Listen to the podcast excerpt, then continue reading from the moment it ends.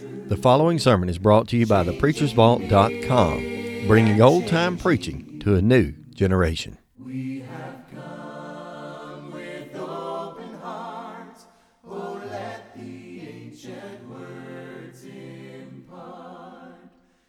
All right, as this begins to light up, they're handing out one, there'll be several over time, but one of the first I call it a basic outline. You'll see it's kind of intense anyway, I guess, but they're handing out some of the outlines that at least go along with what I would consider maybe the first half of the book of Mark. I think this one may go through chapter 10 and verse 52, the outline that they're handing out. I'll have it on the screen here in a bit, nonetheless, along with several other items that you might be able to make note of. Of course, we on week before last, I think it was, kind of gave what I called then an introduction to the introduction. And then on last week, we sort of kind of got into the external introduction of these things. And tonight, I would probably consider this more of an internal introduction, albeit we're going to get into the text uh, before you know it. And so we'll be taking view basically, Lord willing, time allows, about verses 1 through 8 of Mark chapter 1. I'm not sure that we'll get through that, but that's about what we're going to at least get started with. About the first eight verses of Mark chapter 1. Yeah, the story is told years ago that uh, General Douglas MacArthur uh, was leaving his home, and as he was leaving the home, I think to run to the grocery store or something, as the story goes, he looked back to his wife as he pulled the door to, and he said, I'll be back. And of course, she thought nothing of that, neither did he. It had no impact at all on the world or, or anything. It's not really even a part of history that he ever said that statement on that day. However, uh, it was a decade or so later, supposedly, that he was standing on the Filipino island shores and he had just been called away by our then president to get back into things. They were kind of restructuring the war in the Pacific and that sort of thing, and they needed his assistance in some of that. And he turned and told some of those people that were there watching and listening to him make one of his final speeches in that area at least. He said, I shall return. Now, you hear those two statements, one of which was spoken to his wife on the way to the grocery store, the other one spoken obviously to the world, and it even resonates throughout today and has a great impact upon our society even still. That mindset, particularly with our military, that mindset of always being able to fight and always being able to return to battle if need be, and to take care, we would call it, of business. And you can immediately assume there's probably some kind of contrast between those two statements. And the contrast that exists between those two statements, at least in my mind for illustration, is the fact, again, that what he said to his wife made no difference in history. None whatsoever. It's probably something he said maybe hundreds or even, if you're like I am, thousands of times to his spouse as he exited the home. But what he said, on the other hand, had a huge impact, and the difference between those two had to do with the time and space upon which it was spoken. The time frame, of course, being much later in the brink of World War II and some of the hardest fighting days that we were facing at that point. The space on halfway across the ocean, the other side of the world, you may as well say. And that made a huge difference. And I only say that because, in some senses, that somewhat illustrates what we have in contrast when we read the very first phrase or sentence, as we might see it, the very first verse of Mark chapter 1, which says this The beginning of the gospel of Jesus Christ, the Son of God. Now, to you and I hearing that, we're almost like uh, MacArthur's wife, probably sitting at home and although we somewhat understand that, and in students of the Bible, particularly as we're trying to prepare to, uh, to be able to discuss these things more in depth and to go through these uh, 16 chapters, kind of verse by verse and phrase by phrase, as we say that, uh, the impact is maybe small.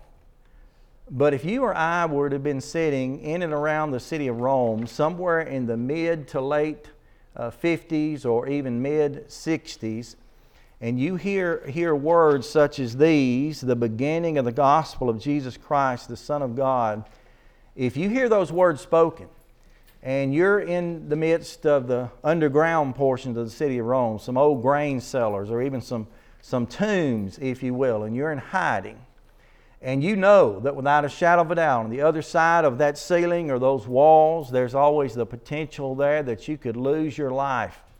A torturous death you might be exposed to at the hands of Claudius or, or Nero, even by the later stages of that, particularly 67, 68 ish.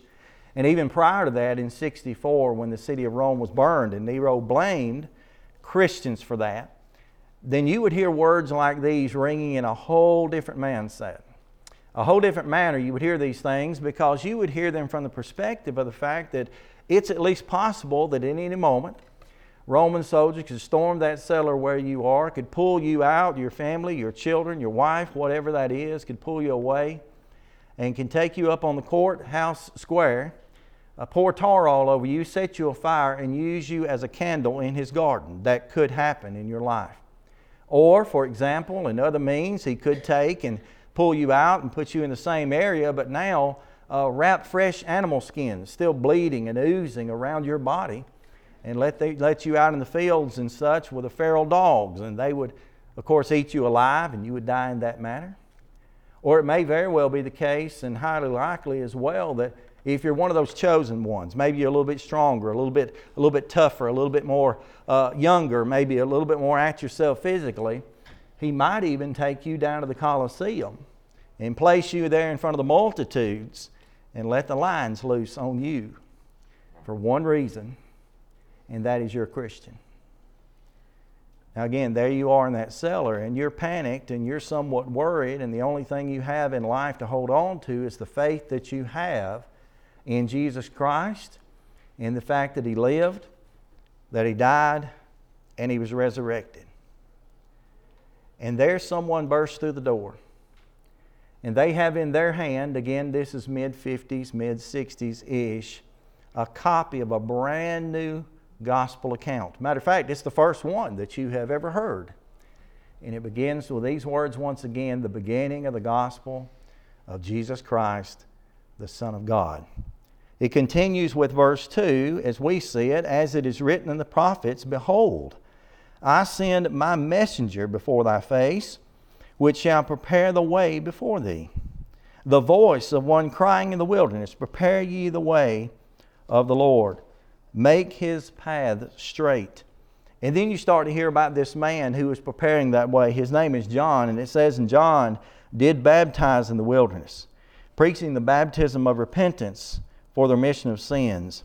And there went out unto him in all the land of Judea and all they of Jerusalem, and all were baptized of him in the river Jordan, confessing their sins. And John, verse 6, it records, was clothed with camel's hair, and with a girdle or a belt of skin about his loins, and he did eat locusts and wild honey. And he preached, verse 7, saying, There cometh one mightier than I, who of whom uh, cometh one mightier than I after me the latchet whose shoes I am not worthy to stoop but to unloose. I indeed have baptized you with water, but he shall baptize you with the Holy Ghost. Now, again, you, you hear those words emanating, and, and you've never heard anything like such, but you know this here is your salvation. This is what is going to keep you. This is what is going to hold you. This is what is going to maintain your confidence. This is what is going to uplift you in the fact that everything that God has said prior to this, up until this point already, is being and has been already, most of it, fulfilled. And you are a part of that. You see, that's a different mindset. That's a different perspective when we put ourselves in their shoes. And so we're going to begin tonight kind of looking at some of this text, but before we do, I want to back up just a little bit. We had uh, a part of this outline up a week or so ago, and I, for the life of me at that time, could not think of a word that goes right here with Mark uh, to fill in the blank for servant. And then someone helped me out right quick and said it was ministry. So, Brad, thank you for that. Others gave me some other ideas. There were a handful of words that had that uh, alliterated ending to it, but that's kind of the outline that we uh, started with, and that kind of gives us a comparison of what the gospel accounts, particularly the one that we're uh, here trying to begin to discover tonight or look into, as Mark is set to do. And it speaks of Jesus as the great servant or great and perfect servant of God.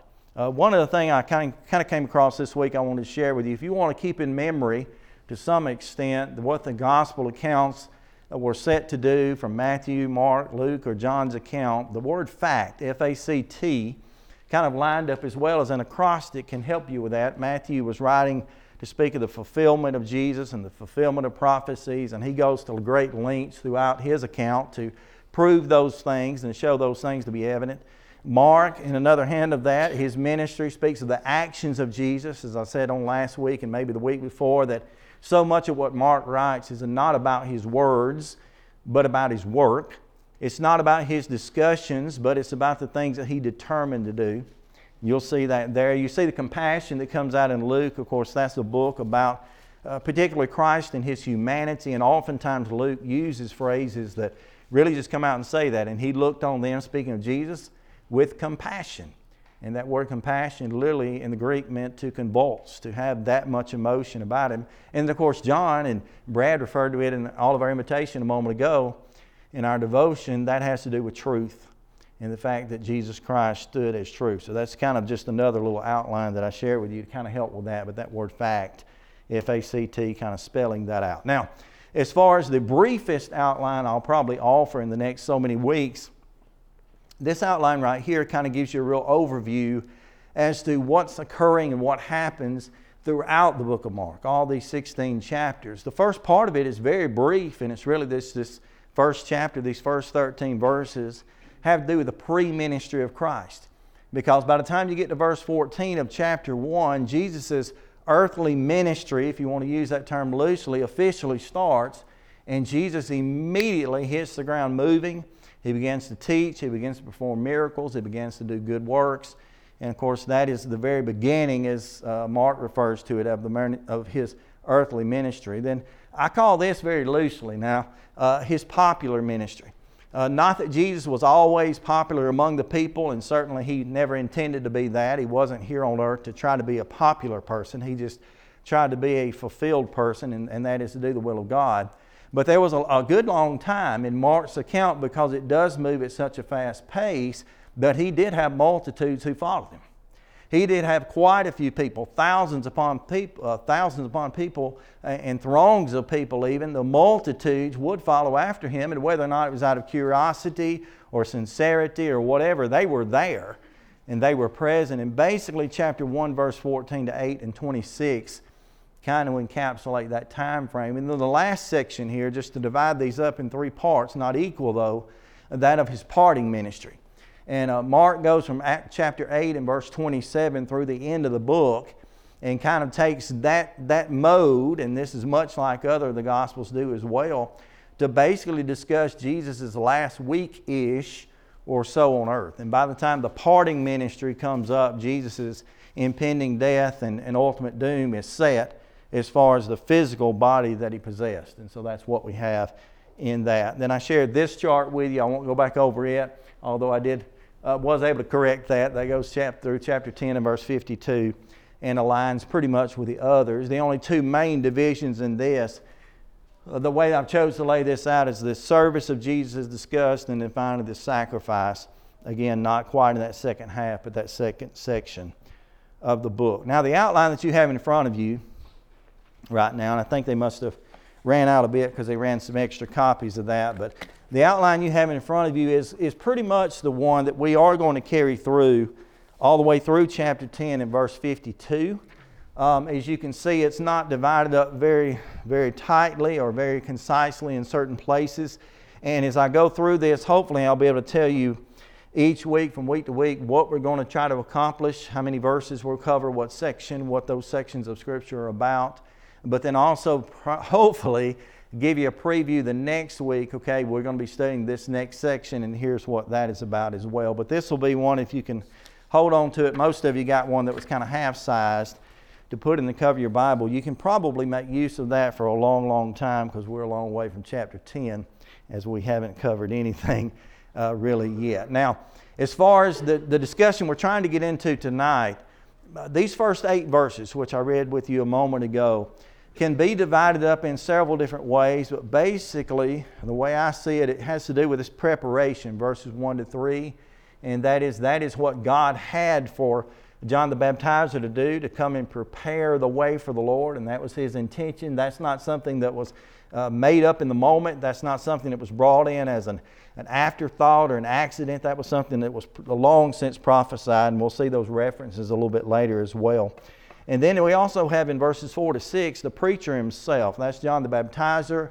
Of course, those two verses, or three right there, uh, give us some physical characteristics of John. Not only his physical appearance, as far as the way he was clothed and the way that he dressed and what he ate, but also uh, where he was. And I think that's going to be very significant as well. And then finally, the last one here, and this is just for tonight's discussion, I'll, uh, albeit the proclamation. That is, what did John the Baptizer come to say there in verses 7 and 8? All right, now, well, the next part of this, this is the scriptures themselves. When I went through and kind of looked at this, there were a lot of things that stood out on paper, and I kept going back and forth with how I could share a little bit about, uh, about that with you. And so I want to just kind of show you a little bit of what I was able to do as far as the way I marked up uh, my Bible. That's not actually it. Obviously, mine is white or yellow pages, but um, kind of the way I mark things up. These scriptures that are revealed to us, and it wouldn't matter whether you're here in the book of Mark, the first uh, few verses, these are the first three on the screen, or whether or not you're in any other section of Scripture, Old or New Testaments, but particularly for me, the New Testament, there is no argument, no doubt in my mind, as I've been blessed to study the Bible a little bit, that the more that you dig into God's Word, certainly the more you can find out. Now, you got to be cautious with that. You got to be careful. All of God's Word is not an allegory. Every single word, every single phrase, every single uh, parsed out uh, little tick or something not, doesn't necessarily mean everything or even anything for that point. But there is no question at all that what God inspired to be penned, to be recorded and preserved for us, has meaning. And that there's no verse that we can cross if we're careful about such and say, well, that's just a side note, that's just something that's thrown in, and it doesn't amount to anything, it doesn't matter. As, as one of my elders in Philadelphia, Mississippi, used to say, it doesn't amount to a hill of beans. It's all there for intended purposes. And so, as we begin to break this down, the first part of this, and I shared this with you a moment ago in that other outline, the presentation here, verses 1 to 3, we'll try to notice some of that. So, look at the first phrase or so here. This starts out in verse 1 and says, The beginning of the gospel of Jesus Christ, the Son of God. Now, when you look at that word beginning and just kind of examine what Mark is doing here, there are a couple of different ways to view this. I think either one works, but the latter uh, probably works a little bit better you could say, well, this may very well be, and it might. Evidence may show this, that this is the first recorded, you know, pinned down, inspired gospel account of Jesus Christ. Meaning by that, that chronologically, or if you dated out these books, the book of Mark most likely is the very first one to be recorded. Um, the only adjustment you might make to that is it seems that around the same time, probably within the same uh, few months or maybe within inside a year of that, most likely Mark and Matthew were written together. And so you might argue then, or someone may argue, I wouldn't argue it, but which one would have came first? And that's kind of as, as about as profitable as the chicken and the egg argument as far as that goes. The point is, it's inspired of God. I don't know that that's really the case here. It could be that Mark is the first recorded gospel account. But what is more important to me and what Mark seems to emphasize is the fact that this is the beginning. If you'll notice the way the other gospel accounts uh, begin, and of course they begin in different ways to one extent, but Matthew's account, Luke's account, John's account, or the others, most all of them begin with either a genealogy of Jesus or they have something to say about his birth or have some detail to tell about his life, his younger life. Now, we have very little of that. We have the record of him in the temple at about the age 12 ish, something like that. That's about what we have in that. But they have other details about the life, the heritage, the family of Christ. Mark doesn't do that. Mark, in using the terms that we mentioned on a week or so ago, with being so immediate, so fast paced, so quick, Mark takes no time and spends no time to do any of that. Mark, of course, being inspired to write, but him also noticing the urgency of what needed to be written. Again, I think when you put this in the time frame, if he was the first recorded, penned gospel account, even though he's reviewing something that happened about 10, 15 years earlier, when he pens this, this letter is being let out. This scribes are writing this down. copyists are making copies of this, sending it around. This is the first opportunity that some of those extremely persecuted, horrible, horrible situations many of those Christians were in, this is the first account that they get of this. Many of them, albeit they have known of Christ, and certainly they have known of the establishment of the church, those things happened prior to this. They had had opportunity to obey Christ's gospel. Some of them, mind you, more than likely had never really heard, as we would call it, the rest of the story. Some of them hadn't had that opportunity. And so, what Mark chooses to do, perhaps, and, and definitely by inspiration, perhaps in using just the, the mindset, the mentality of Mark and others around him, Mark jumps in like his great friend Peter, being impetuous, and just says, Look, this is the beginning of the gospel of Jesus Christ. Someone says, Well, what about Jesus' birth? He didn't care about that. What about Jesus' heritage? Makes no difference to him. What about Jesus and what he might have done as a, as a younger man or, or what he did prior to his earthly ministry? What about all of that? Mark's answer to that seems to be, according to this first phrase here, it doesn't matter. And when you light that beneath the sun or beneath the bulb of the fact that he primarily writes as well, it seems primarily to a Gentile group, albeit the Jews received this, that would mean nothing to them anyway. They're not interested in Christ's heritage. They're not interested in Christ's pedigree as far as earthly things go. They're only interested in the fact that Jesus Christ was able to come to this earth and die also for their sins. And you know, when we're honest about it, that is the main course of what matters to us today the same mindset, the same idea. The fact that Jesus Christ came to earth as God in the body, as I refer to him often, and he was willing to die in that human body for our sins, that's what really matters. Other details fill in the blanks. Other details stand as apologetic type stuff to prove the fact that all these prophecies were true and such. But Mark jumps in just with the fact that this is the beginning of the gospel of Jesus Christ. That's a part of this preparation. The second word or phrase that we come across here, the beginning of the gospel. What in the world is the gospel? Uh, you've heard this said many times, and I speak Montfort Greek, not Grecian Greek, so I don't claim to be able to pronounce these words. I don't know that any of us truly can anyway, as far as what we think. But this euangelion is the word you've probably heard before. The good news of Jesus Christ. That's something to do with this gospel. Matter of fact, that's the source and the course of the whole of this gospel right here is the fact that it does bring good news. Now, if you look into the etymology of the word and where it comes from and what it means and all, it means a few different things. They're all much related, but one of the phrases that you can come away with is this is the glad tidings of Jesus Christ. You know, we think about the, the holiday season, and sometimes people will sing songs with the phrase in it, glad tidings or good tidings or something like that. It's the idea of celebration. It's the idea of good news being brought that re- relieves the burden or lifts the burden off of someone in the fact that they hear, heard it. You know, how many times in your life have you been given what you would call good news, and that just makes the whole rest of your day or your week or whatever time frame you want to put that in? Maybe you've had a difficult time. Maybe you struggled. Maybe things, as we say, haven't been going your way. And then all of a sudden someone comes and they give you good news that turns everything over and makes everything okay. That's a little bit about uh, what is contained in here.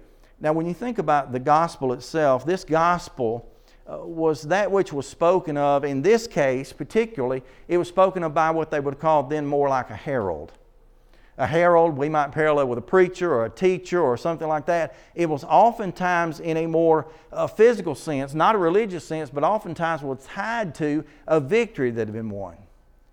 For example, if you write this, this particular gospel account and it gets released in and around Rome or Italy, is where it is probably most likely penned from the location, and it is sent out from that perspective, from that means outward you would understand that most of these citizens, particularly the Roman, the Greek citizens, and all, would totally understand what a herald's job or what his effort was to do. They go out, they fight in the fields of battle. The families are left at home. They're waiting, they're wondering, they're hoping that their loved one, that their father in that case, or their husband, whomever that was, is going to finally make it home. If they were, they were going to be alive. And the herald runs back in the city and he cries out, We have found victory. Rome has found victory. That's what's being announced here the beginning of the gospel, the good news, the glad tidings, if you will, of Jesus Christ is what is being brought out here. Now, what Mark chooses to do with this, of course, again by inspiration, is he tells us this is the beginning of the gospel, and he uses this phrase here. It's not necessarily the names of, but it's descriptive of Jesus, and he says it is Jesus Christ, the Son of God. Of course, Jesus, the idea of the Old Testament, Heshua, or Jeheshua, bringing it forth into Jesus, or, or something of that sort, meaning Jehovah saves. That's the physical birth, uh, mother given, if you will, but God given ultimately name that was given to Jesus, as recorded in Matthew chapter 1, verses 18 to 25. And he shall be called Jesus. Why is that? Because he will save his people from their sins. And so that was the intent, that was the import of what was being done. But the fact that he was not only Jesus, but the fact that he was also called the Christ. What in the world does Christ mean? You can talk a little bit. I'm trying to move quickly, but you can talk all you want. Christ, the anointed one. Now, when you reflect this out in the way that it may have borne out in the day and time, you take it back to a time of the Caesars, for example. And that's the time under which they're living, time of writing. Uh, perhaps, uh, as I said a week or two ago, Claudius coming up, Nero taking hold of that throne, and such as that. Uh, they oftentimes, and it was a physical thing both in religious realm as far as physical realms, oftentimes their leaders, their heads of state, whatever you might call that, they were oftentimes physically anointed. And in this particular case, and this is historical, this is extra biblical as much as it is biblical in one case. In this particular case, and the way that those uh, Caesars would have handled themselves and been handled, oftentimes they were seen themselves as gods. So, what Mark is doing here he begins this out and says, This is the beginning. This is right cutting the chase. This is the core of what's going to really matter in our lives, both now and in eternity. And it has to do with Jesus, who we know was sent here by God, who is called the Messiah. He is the anointed one, and He is the Son of God. Singular. Not like Nero would have been referred to or Augustus or any of the others, not like they would have been referred to as they were asking of men to bow down to them and to worship them and to give them homage and to give them honor. Mark comes out of the gate with inspiration's tongue and says, This is Jesus called the Christ, the anointed one, and He, only He, is the Son of God. Now, that, that, that hits us differently today. It shouldn't as, as Christians, as Bible students, but it, but it honestly does. It hits us differently today. But for me, these, these children of God reading these things in the first century times, having these things maybe read for the first time in public, perhaps in one of these granaries or in these tombs, as they're being read, they, that's a victory song within itself. That Jesus, who you know of as having been crucified some years before, probably 20 or 30 at the most, from time of writing the back end of that. The Jesus who was hung on the cross, who was crucified, who many said was cursed because of the fact that he was, was not an afterthought, was not an end game plan of God's, but actually in reality was his Messiah, his anointed one. He was and stands as the Son of God. That is a really big deal. And so when we go throughout this gospel account, as Jesus is made reference to in many different ways and from many different perspectives, particularly in this case for his service and what he was willing to do, they are to never lose hold of the fact that he was the very Son of God. That's why he was here. Yes, in human physical form, but in this case and in this form, with the fact that he was the Son of God himself. Yes, Miss Anita?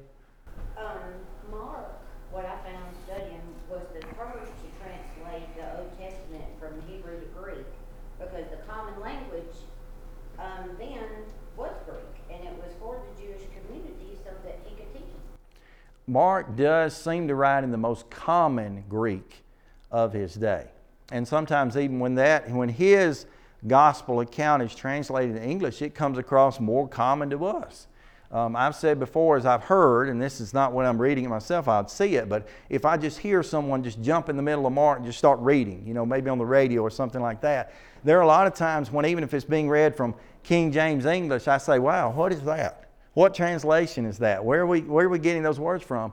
Uh, the truth is, Mark does write in a very common language of the day. Now, Mark at the same time does use Aramaic terms, which we mentioned in the introduction of this, which he explains every one of those. He uses a handful of Latin terms throughout this. I have a chart on that. Uh, I think I may have shared a little bit. I've got it anyway, uh, where those come out. But Mark, yes, he speaks in a very common language and he's plain with them about what he's intending to do. Now, the next part of this, verse 2, adding to that, just that first phrase is really all that is the beginning of the gospel of Jesus Christ, the Son of God. He says this As it is written in the prophets, Behold, I send my messenger before thy face, which shall prepare thy way before thee. Now, this idea this messenger that's sent, there are a few things that come up in this. There are a lot of things, really. But of course, we're already knowing because we may have read ahead and snuck up, and we should have probably, but we're speaking specifically about John the Baptizer. Some refer to him as John the Baptist. Uh, uh we have to be careful with that in the way that's misunderstood today. But John the Baptizer, that's his practice. That's what he was known for. You know, someone might be Philip the Carpenter or something like that. But John the Baptizer, uh, he was this forerunner he was this voice that we read later on in this same book was crying in the wilderness, prepare you the way for the Lord. He was the one specifically that was promised in his time through the prophets would do this. Now, some of the misconceptions of the day, and even uh, much of what we read here in Mark's gospel as well, they were mis- misunderstanding this. Some of the disciples, even the apostles, misunderstood. They were looking physically for the return of what great Old Testament prophet? What were the rumors? That's right. Elijah was supposedly going to return. And so a lot of these people, you know, we stand back, and I do at least. I, I didn't wear my suspenders. I threw them away years ago, but I did like them. Uh, but we pop our suspenders and say, well, those, you know, those poor ignorant Jews and, and Gentiles of that day, you know, how did they miss the Lord? How did they miss Christ being the Messiah? I mean, all the signs, if you will, all the prophets pointed to it. There's no doubt about that. How, how could they come away with that? And where would they take these misconceptions and, mis- and improper ideas about him? And so, look, in their minds, they were some of them now many of them were skewed in their thinking and it was intentional but for some of them it was probably innocent in the fact that they believed there could be no messiah no anointed one no savior to come unless elijah should return first. That's prophecy you go back in some of the Old Testament references that are brought out, both here in verse 2 as well as in verse 3, go back in points such as Isaiah chapter 40 and verse 3, as well as what you find in Malachi chapter 3, verses 1, and also Malachi chapter 4 and verse 5. Those things specifically, and I put those on the bottom here, those things specifically pointed toward the fact, the way that they understood those prophecies at least, that Elijah was going to physically return. And there were rumors, not just among religious people speaking loosely, but among the general population. The rumor was spoken over and over again and repeated that Jesus Christ was Elijah, that he was just a resurrected form. Mark has a very brief account of this we'll get to later, actually, pretty quickly uh, within his book. But in Matthew chapter 16, uh, is it 16, 18? Yeah, 16, 18 through 20 Jesus comes to his disciples and says, Whom do men say that I, the Son of Man, am? What were some of the answers? Some say, Jeremiah. Some say a Jeremiah. Yeah. They thought Jesus was that. And so that we stand back again. At least maybe I'm the only one guilty of that. I stand back and say, well, you know what fools they were not to see it. It was so clear, and it's so clear to us. I mean, look, we've got all this right here, and you can read it, and, and you some of you have cross references down the middle, and you can find these things out, and you can study this out. If you'd read the whole thing cover to cover, you'd probably get it by now. Being reared and raised up, either on the one hand, on the blessed side of it, as a Jew who had constantly had repeated in his head over and over again that as the Messiah would come, he would first be brought into place by a forerunner who they knew of as they thought Elijah. Now, the idea was not that it was physically going to be a resurrected Elijah, that was their misconception, but really that he was going to be a prophet after the manner of Elijah, which is exactly how Mark describes him. He is a type of Elijah, both in, in picture and type, as we would say type and antitype. He's also a type in the fact that he physically, most likely to them, carried the physical characteristics of Elijah and the lifestyle of Elijah a man of the wilderness, a man of the rough. And so, go ahead. I was just going to say, but to the, the Gentiles to whom this book was written, none of Even worse. anything. Yeah, that's what I'm saying. That for the Jew, they were blessed to know that, so they thought. The Gentile stands back and says, "What? What in the world are you talking about? What, what connection does Jesus have to any of us? There's no heritage line. What connection does John the Baptizer have to any of us? He's a wild man out in the middle of the, out in the middle of the desert. Well, the beauty of it is, and it's what the text will reveal very quickly and within these first eight verses is, I don't know exactly how to describe what the attraction, and I, there's giant quotes around that, that John the Baptizer had, but he obviously had one. To go from where he was, most likely, and it says, it tells us, was in the Jordan River baptizing these people. That is most likely right outside the city of Jericho. That's kind of the general area that's assumed. Up into Jerusalem and up into Judea, Judea was over many times a 20 mile walk to get down to John the Baptizer. 20 miles. So this is not John the Baptizer who just happened to be in front of Walmart when you come out and somebody's ringing a silly bell. I'm tying a lot of things together, don't go together, that gets your attention and you stop and say, Well, the rest of Walmart's being baptized, I'll do it. This is someone who, with intention, says, I don't know what exactly is going on here, but I need to go and see. Whether you're a Gentile who has no exposure to this, or whether you're a Jew who's being extremely persecuted in the day, this stands already, just in that, as being great news within itself.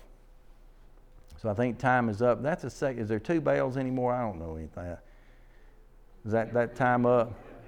I see children walking, so we'll call it off right there. We didn't get uh, very far. Next week, Lord willing, we're going to finish through verse 8, and I'm a whole lot of slides from this, but we're also going to get down. I can't get it there quick enough. We're going to begin to look at verses 9 through 14 next week, verses 9 through 14.